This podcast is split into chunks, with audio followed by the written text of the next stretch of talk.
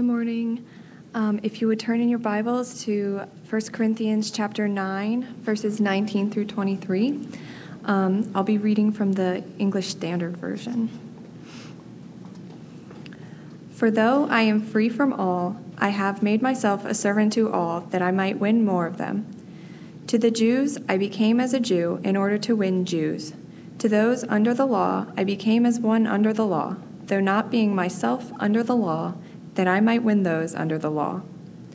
To those outside the law, I became as one outside the law, not being outside the law of God, but under the law of Christ, that I might win those outside the law. To the weak, I became weak, that I might win the weak. I have become all things to all people, that by all means I might save some. I do it all for the sake of the gospel, that I may share with them in its blessings.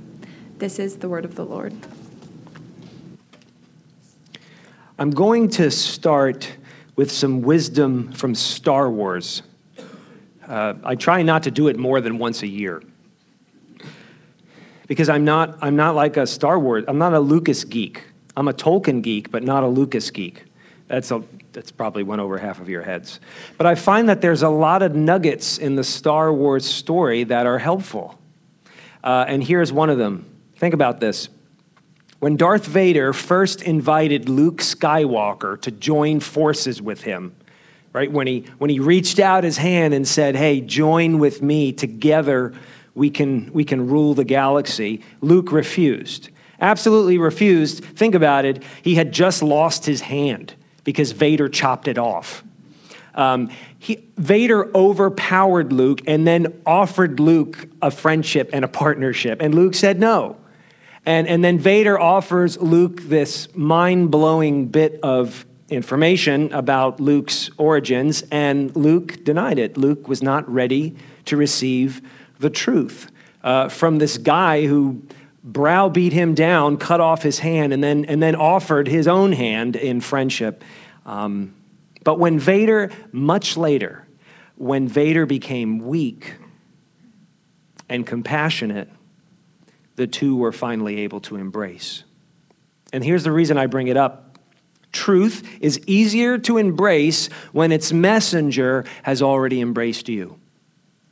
And sociologists will tell you this that, uh, that I am more likely to, to embrace your point of view, your worldview as a community, your understanding of reality, if I already feel like you're treating me as a part of your community.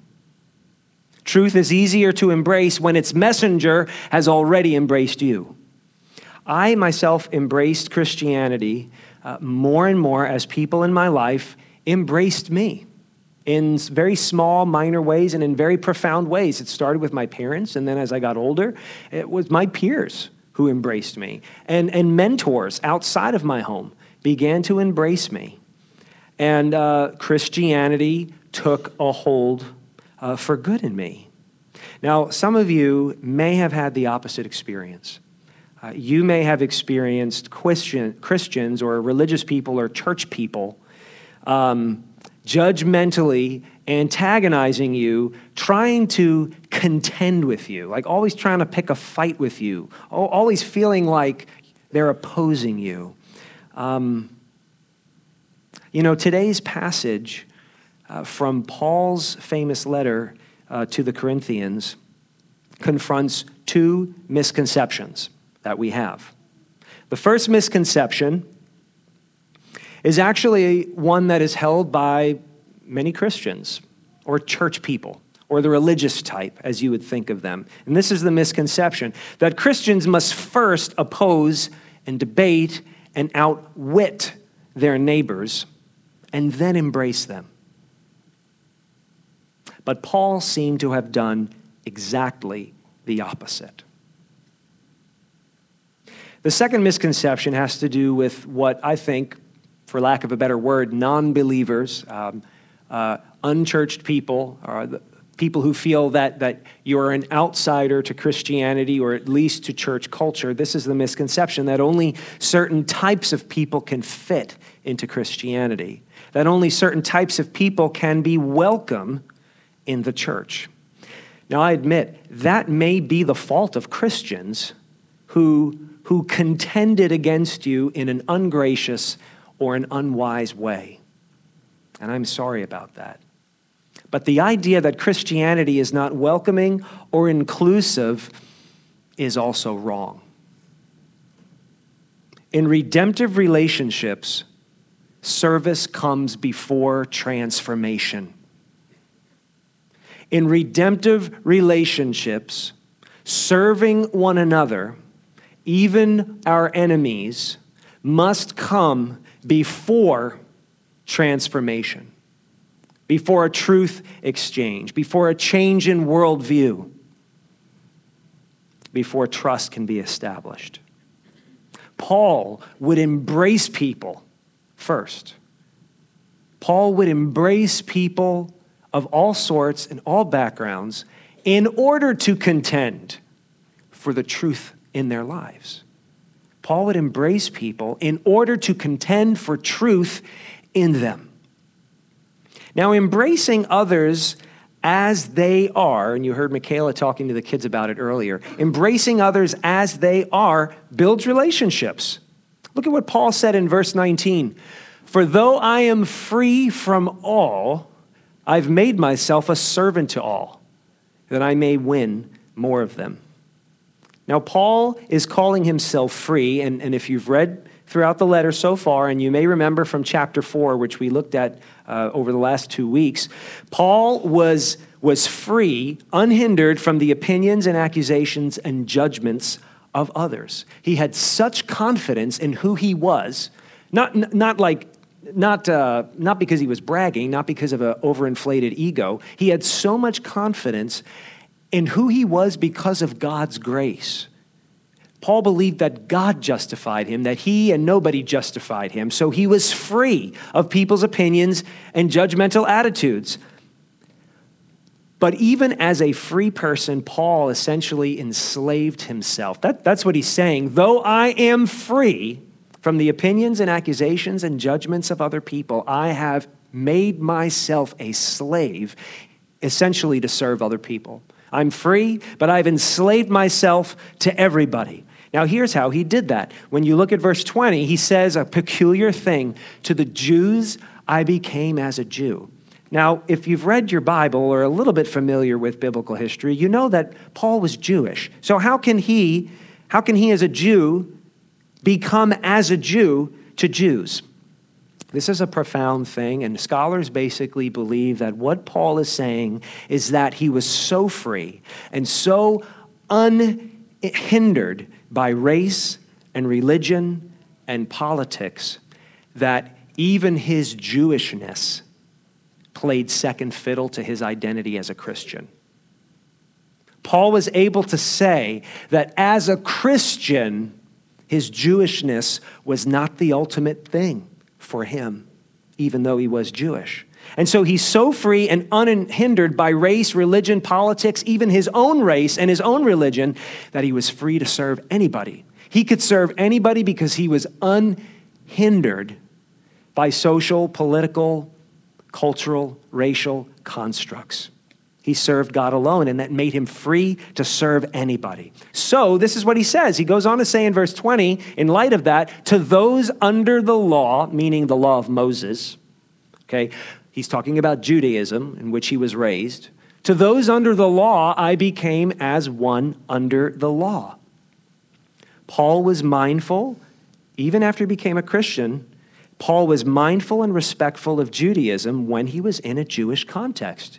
If you read Acts chapter 16, Paul had his apprentice Timothy, who was half Jewish. He had a, he had a, gent, he had a Gentile, Timothy had a Gentile mother uh, and, and a Jewish father, but he was uncircumcised because he was basically raised as a Gentile. Paul had Timothy circumcised because they were going into Judaic country.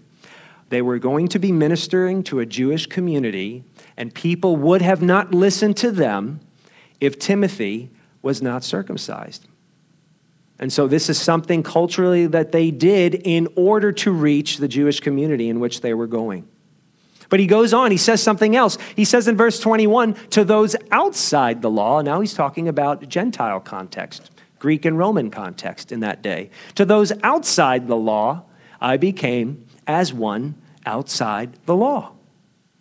If you read Acts chapter 17, Paul quoted the Greek poets to try and make his point to Greek audiences. If you read Galatians chapter 2, you discover that Paul believed it was perfectly acceptable for him as a Jew to eat with Gentiles. Though, though a good Jewish boy would know that you don't, you don't eat with Gentiles, you don't touch food that Gentiles touched, you'd be ceremonially, ceremonially unclean.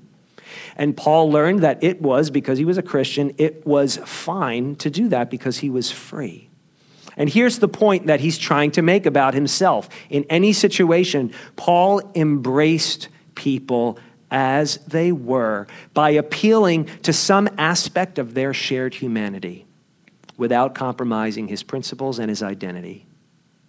He embraced people as they were by finding a point of contact, by finding a bridge on which he could build in their shared humanity with him. I've thought about this all week. It is a gracious thing that God sends to us people, people who, um, who embrace us just as we are and are willing to be patient. They don't embrace us as the person they want us to become and the person that they see we're clearly not. But they're willing to just embrace us as we are. That's a gift. People aren't naturally that way. It's a gift that God sends us people who just embrace us where we are. I think of my college days. The inter, the, I was on a secular campus in upstate New York, and, and the InterVarsity Christian Fellowship director encouraged me to get involved. Encouraged me to get involved on campus, uh, to get involved in student leadership, to be a witness, to kind of step up and for about two years, I kept finding creative ways to say no.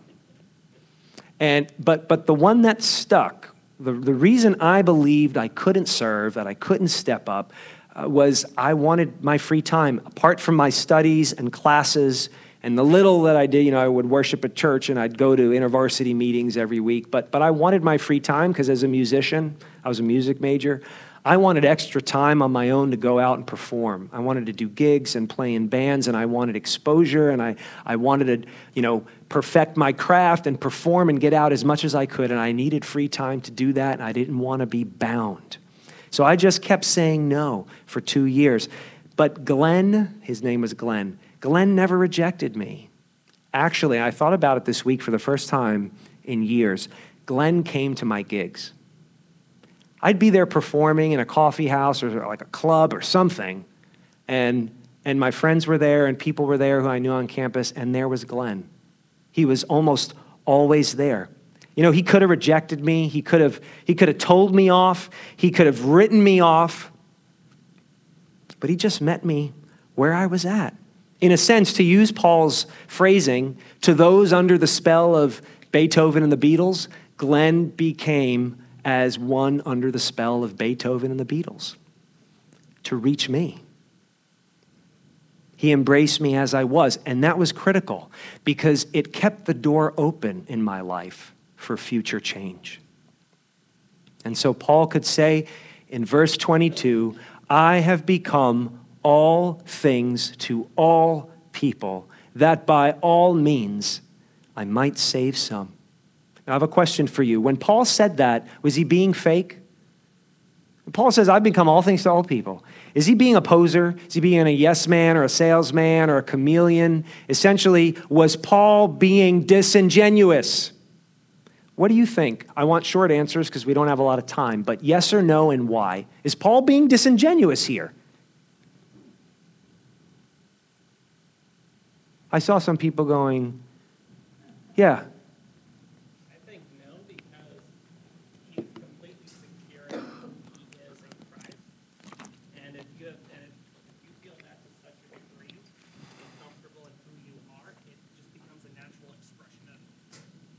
Okay, so you feel he was so comfortable and confident in who he was as a Christian that, that he could. Ad- that he could navigate into all these different areas, and people would feel that no, this is, he's just who he is. He's just being who he is. He's so comfortable in who he is that he's able to navigate into different areas. Thank you. Yeah. Okay, so anyone else, if you think differently, that's fine. I'd love to hear it. Uh, yeah.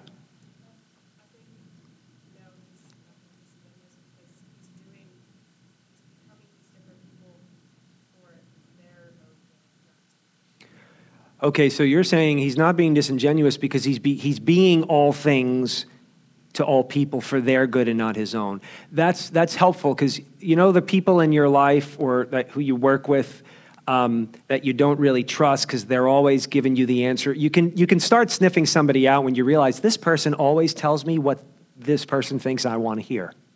This is a yes person. I don't really know what they believe or what they think or what they want to do because they're always presenting themselves as, yeah, sure, whatever you want to do. Yeah, I agree with you. Yeah, in the back.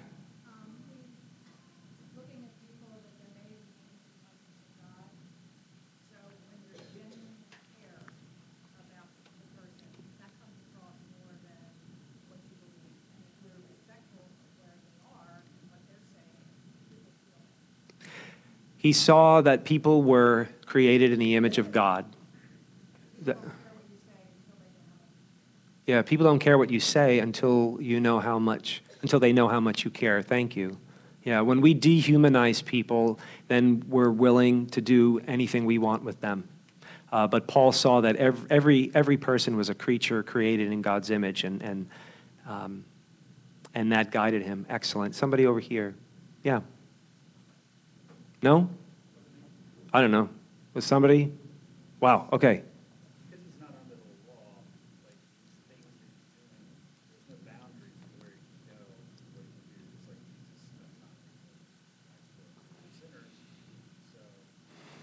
That's a good point.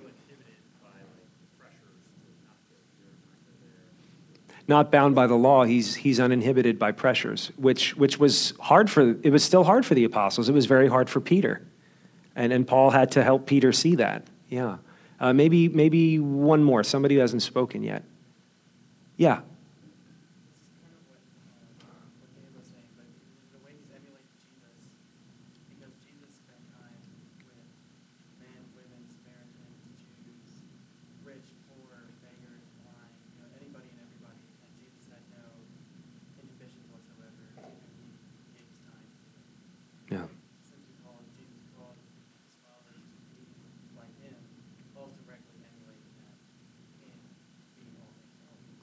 Thank you. So Paul's already emulating Jesus, whom he claims he claims to follow. Um, great. Yeah, maybe that was a leading question, but uh, good answers. Uh, you know, yeah, I, I, agree with you. I don't believe Paul's being disingenuous at all, even though he says, i am all things to all people to win some, uh, so that some might be saved. I don't think it's disingenuous at all. And here, and, and along the lines of what you've said, uh, here's why. I think I, you see a balance in Paul. Look, he embraced other people as they were. And by doing that, he built relationships with people where they could trust him and they could see his authenticity. But once embracing them, he contended. He wasn't a pushover. And he wasn't, he wasn't a, a relativist. And he wasn't purely subjective. The getting to know one another is subjective, but then he got objective. Paul contended for truth in people's lives. He believed something, he had a moral compass. He, he met people, he embraced them as they were, but then he contended for the truth in their lives. He contended for what they could become by the truth and grace of God. And that's what brings redemption. Embracing people builds relationships, but contending for truth in one another's lives, that's what brings redemption. Paul never forgot, as you've said, Paul never forgot who he was. Paul never forgot who made him who he was. And it's right here in these verses. With a Jewish audience, within a Judaic community, and, and the Jews would have understood themselves to be bound by the Mosaic law. Paul would adapt, but he would never forgot that he was still free because of God's grace. Look at verse 20 again. To those under the law, I became as one under the law, though not being myself under the law. See, he respected religion. He didn't write it off. He respected religion, but he lived by faith. Respect religion, acknowledge religion, but he lived by faith in God's grace, which saved him. And so he said in another place to the Galatians, We know that a person is not justified by works of the law, but through faith in Jesus Christ. Now, in a Gentile community with a Gentile audience, and now as you've been reading through the Corinthians, Corinthian church was largely a Gentile church. In a Gentile audience, he was surrounded by people who thought there were no boundaries to anything. It was just the opposite. They didn't feel they didn't feel bound. They felt completely unhindered. Everything is acceptable for me. He keeps quoting their phrase in Corinth. I can do whatever I want, with whomever I want, whenever I want. And in that environment, Paul was respectful, but never forgot that he was bound to the God who saved him. Look at verse 21. To those outside the law, so he's talking about Gentiles, I became as one outside the law, not being outside the law of God, but under the law of Christ. What's the law of Christ? Give me one commandment of Christ. What's the first thing that comes to your mind? A commandment that Jesus gave. Go and make disciples. Love one another. Love your neighbor, love your neighbor as yourself. Love one another as I have loved you. That's the law of Christ. That's what he was bound to. He never forgot that objectivity. He respected the irreligious. So here's a guy who respected the religious and he respected the irreligious, but he lived by objective truth.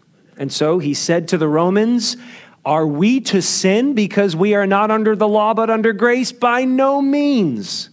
Having been set free from sin, we've become slaves of righteousness. He's saying, I, I have a new master now. My old master was the law, and I couldn't fulfill it. My new master is Jesus, who fulfilled the law for me. And in Jesus, I am free. I am not bound by anybody's opinion or by anybody's construct, but I belong to Jesus now. He's my Lord. I'm not my I'm still not my own Lord. I'm free, but I'm not my own Lord, is what Paul's saying. So, the Christian has the freedom to adapt. If you're a Christian, you are free to adapt your style, your approach, even, even your accent. I always drift back when I go to New York, or if I'm around my relatives too long, uh, words start coming out and I get really fast and I get a headache. Anyway, um, so, so you can adapt, you are free to adapt your style, your approach, your customs to love people as they are. But the Christian is entrusted and bound with truth that shows people what they can become, what God calls them to become. So, if you're a Christian, it is your calling to earn the moral passport and the social passport to establish trust in the relationships in your life, to establish trust Earn that moral and social passport to share in people's lives. And then that provides a healthy context in which you can contend for the gospel in their lives. Christians should not contend in order to embrace people. Christians should embrace people in order to contend. The Christian embraces as they are because God's embraced you as you were.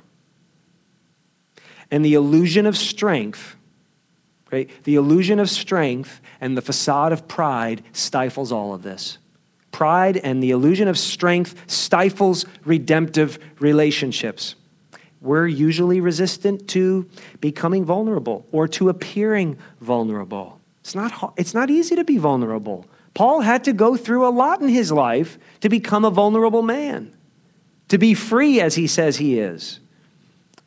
And we're pretty much all skeptical of change. And sometimes uh, that creates an unwelcoming environment in a church.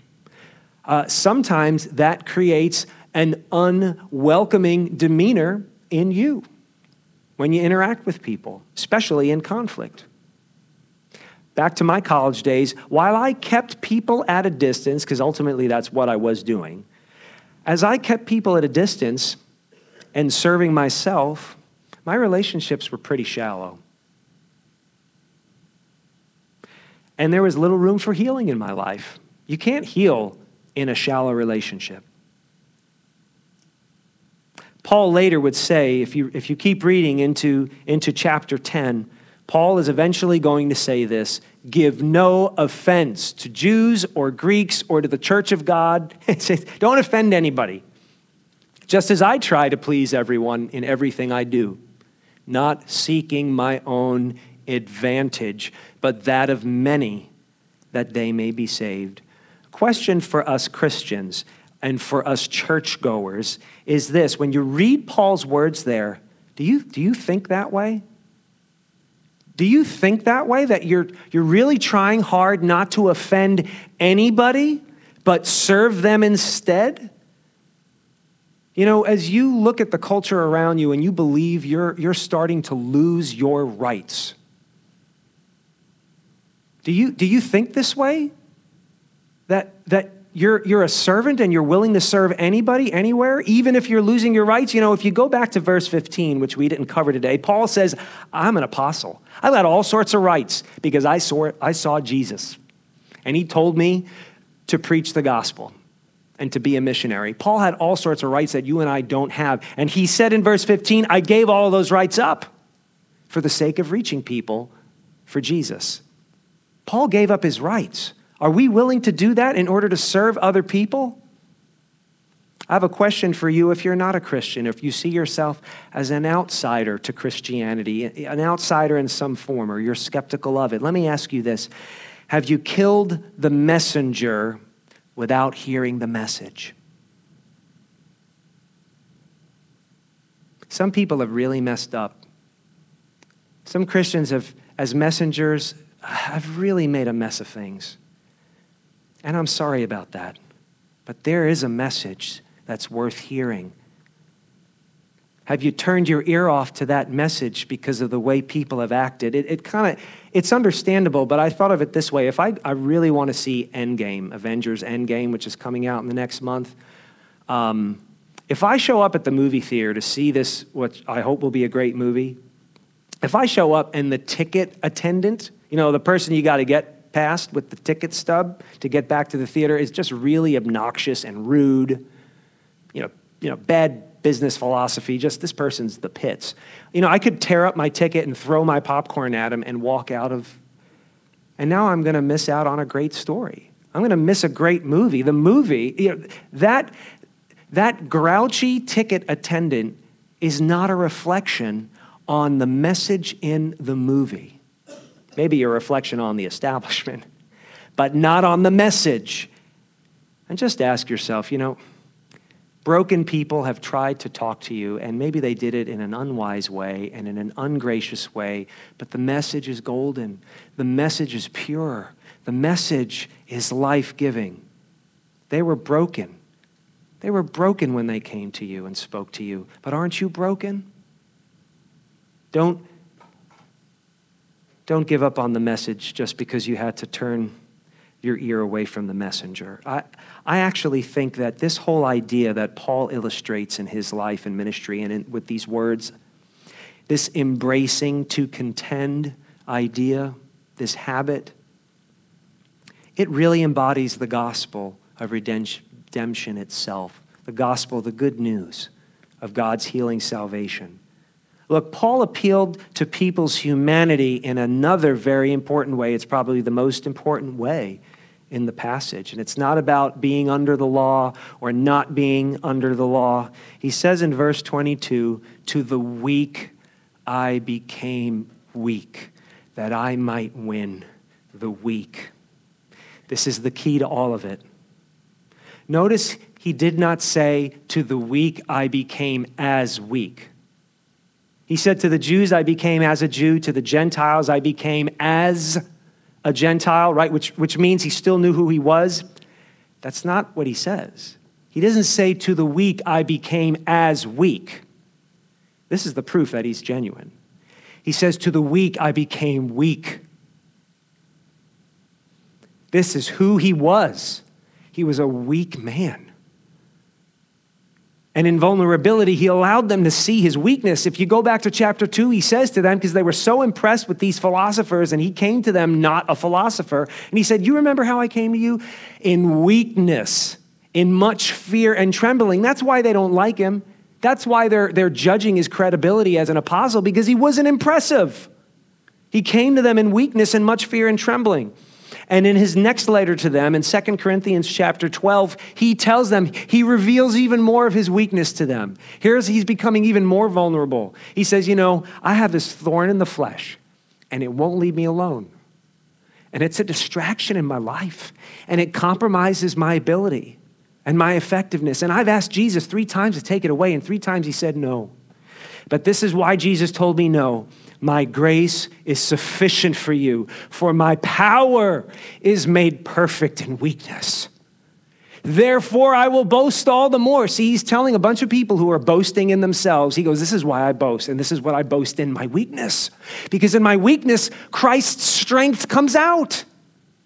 That's why I'm vulnerable, because the power of God isn't going to be seen in my pride. It's not going to be seen in my display of strength to you.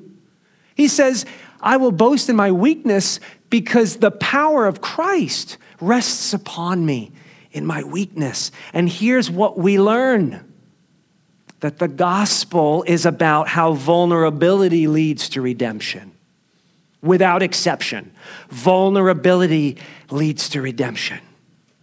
So if you're a Christian, if, if you would become weak, not as weak, if you would become weak, you'd be more likely to embrace outsiders as they are. And if you're a skeptic or if you're an outsider or you see yourself that way as marginalized, if you would become weak, you'd be more likely to embrace the truth that Paul contends for in this letter. And the gospel, the good news, reveals that this is true after all. Romans chapter 5, Paul said, While we were still weak, same word, while we were still weak, at the right time, Christ died for the ungodly. And God shows his love for us in that while we were still sinners, Christ died for us. And we come to the heart of the matter, friends. I become weak to reach the weak because my Lord Jesus became weak to reach me. God didn't become kind of weak, as weak, like weak, appearing to be weak. That's what the ancients thought. No, God could not have become a human being, flesh and blood. He must have been a ghost. He must have been a spirit. He must have been like projected onto the human existence. But it wasn't really God in flesh and blood. They, they, they, it scandalized them. They couldn't take it. No, Jesus became literally, physiologically, biologically, historically weak. Paul said in Ephesians 2 he was God, and he didn't hold on to that right. He gave up his right to be God as a human being, to become a servant. And that principle led him to the cross redemptive relationships happen and we serve one another. In redemptive relationships, service comes before transformation. So Jesus embraced you as you were. Now you go and embrace others as they are. We can attempt to embrace anyone in Jesus' name. Let Jesus embrace you now so that he can contend in you for the truth that will heal you. Let's pray. Our Father, we are grateful that you didn't wait for us to wake up. You didn't wake, you didn't wait for us to wise up.